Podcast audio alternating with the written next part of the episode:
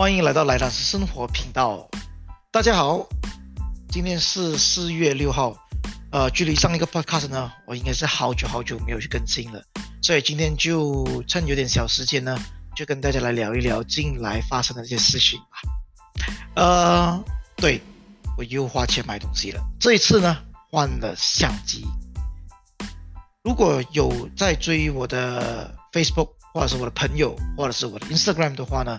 都会知道说我平时用两架不同品牌的相机，一个就是 Fujifilm 的 X-T20，然后另外一个就是用着很大很笨重的 Nikon D750。而这一次呢，我换了相机就用回 Nikon Z5，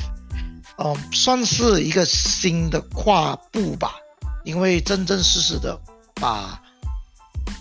D750 或者是单反相机给抛弃了，所以今天其实来跟大家聊一聊吧，为什么换相机？原的最最原始的动机其实是在来自于哪里？好不好？好，如果有兴趣的朋友，继续听下去吧。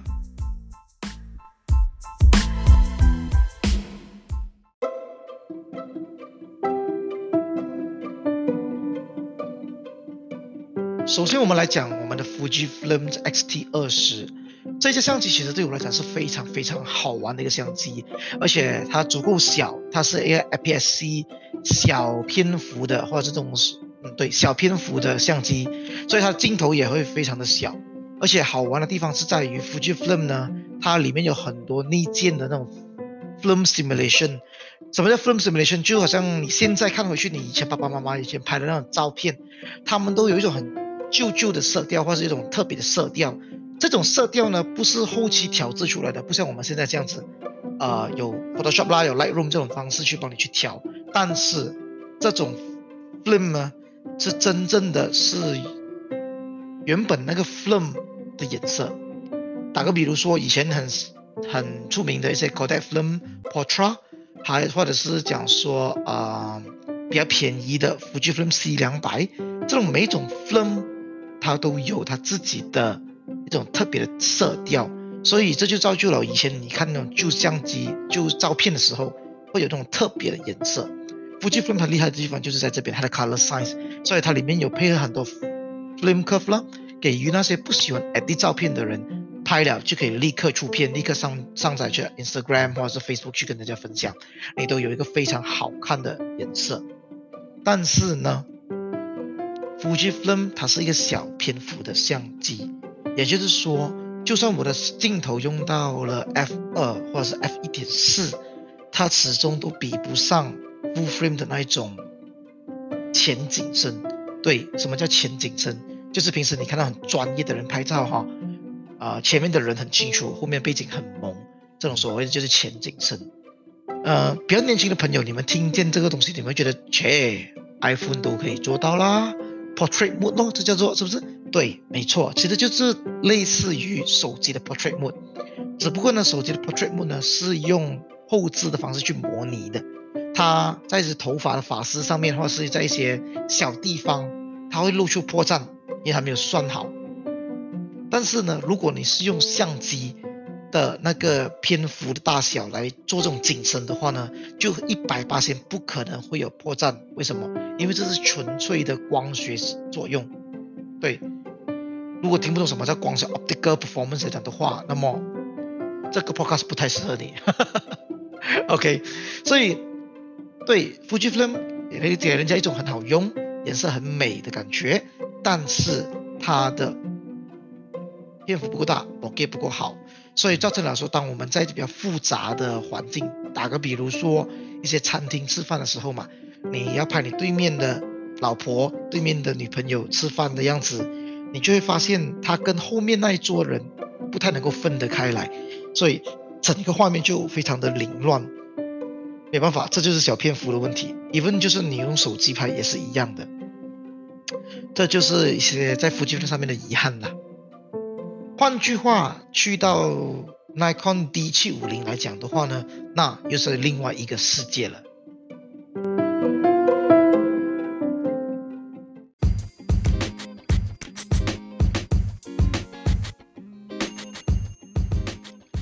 D 七五零呢，是我用来之前做 part time wedding photographer 的时的一个主力机。这台相机的好处就是它的画质非常非常的好，而且它也有足够的 dynamic range。什么叫做 dynamic range 呢？就是当我们拍一个照片的时候，无论是过曝还是过暗的时候呢，它都有足够的资讯，让我们在后期里面可以把一些细节给提亮或是压下来。所以这就是我们所谓的 dynamic range。对焦非常的准确，呃，当然也会有一些 DSLR 单反的缺点。容易跑焦。除此之外，电池非常耐，而且对电池非常非常的耐。一个电池 fully charge 可以拍到上千张照片，就算去旅行三天两夜，你基本上都不需要充电。它就是一个很很很 solid 的 workhorse。但是当你讲到很 solid 的 workhorse 的时候，就会有一种感觉，它就是一个非常笨重、很大架、很 rugged 的一个相机，所以非常的不方便。带出门，尤其是我现在有一个小孩，呃，备有了奶粉、尿片之类的东西，你基本上都没有什么多余的包包空间去装这一个很大架的笨重的一个相机，因为它是 full frame 嘛，所以它的镜头相对的也会比较大只，而且呢。它还是用着旧的科技，所以它的 focus system 呢，还是用着 face detection，它不是用着那种 sensor 的那种 hybrid detection。所以当你用 optical viewfinder 的时候呢，就是我们平时拍的那个小小的个窗的时候呢，它对焦会非常的快。但是如果我们用 live view，就是说啊、呃，用后面的那个 monitor 来对焦的时候呢，就会非常非常的慢，比一般的手机都还要慢。那基本上这是一个很落后的一个科技。所以它的那个翻转屏基本上很多时候都不太能用，就是这样原因。所以这就是种种不方便性，导致每次我想用它这个相机来拍一些很好看的照片的时候，总是会错过很多精彩的那一瞬间，因为它都根本来不及 focus 啊。Fujifilm，对，你觉得那个画面很精彩，它 focus 得到，但是拍出来之后，它画面其实没有你想象中那么的精彩，因为它 bokeh 不够。所以就在这两架相机里面的纠结之后呢，我就下定决心说，我必须要换一下相机了。问题来了，换哪一架相机呢？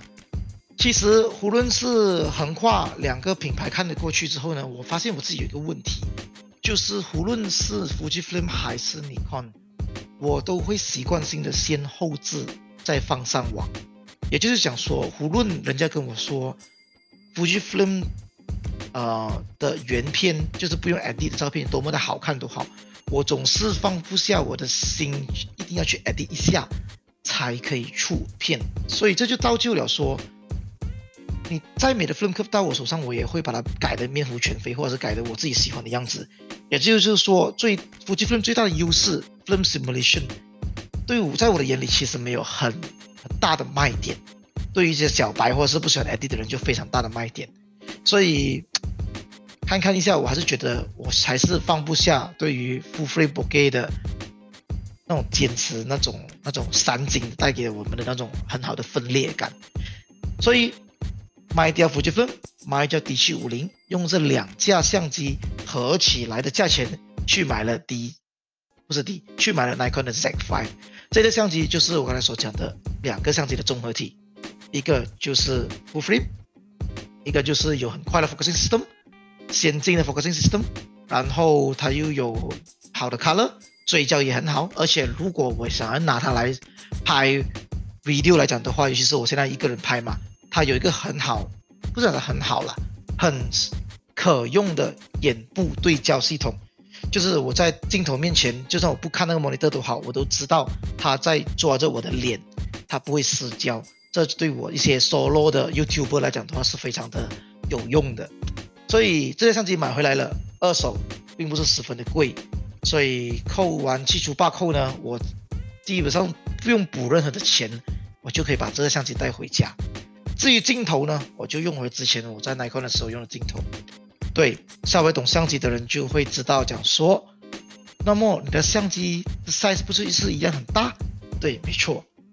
相机还是依然有点像之前 D750 时候那么大架。只不过是稍微轻了一点点，但是为了画质，为了快的 focusing，为了 video，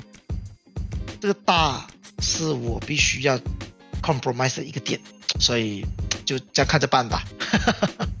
而且现在女儿也是比较大一点了，所以还好。所以接下来呢，这几个月呢，我都会继续用 D5，然后我希望可以做一些影片给大家看一看。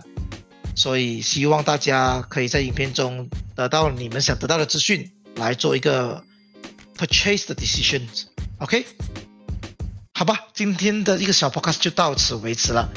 谢谢大家的收听，希望下一次的 podcast 不会那么久了，拜拜。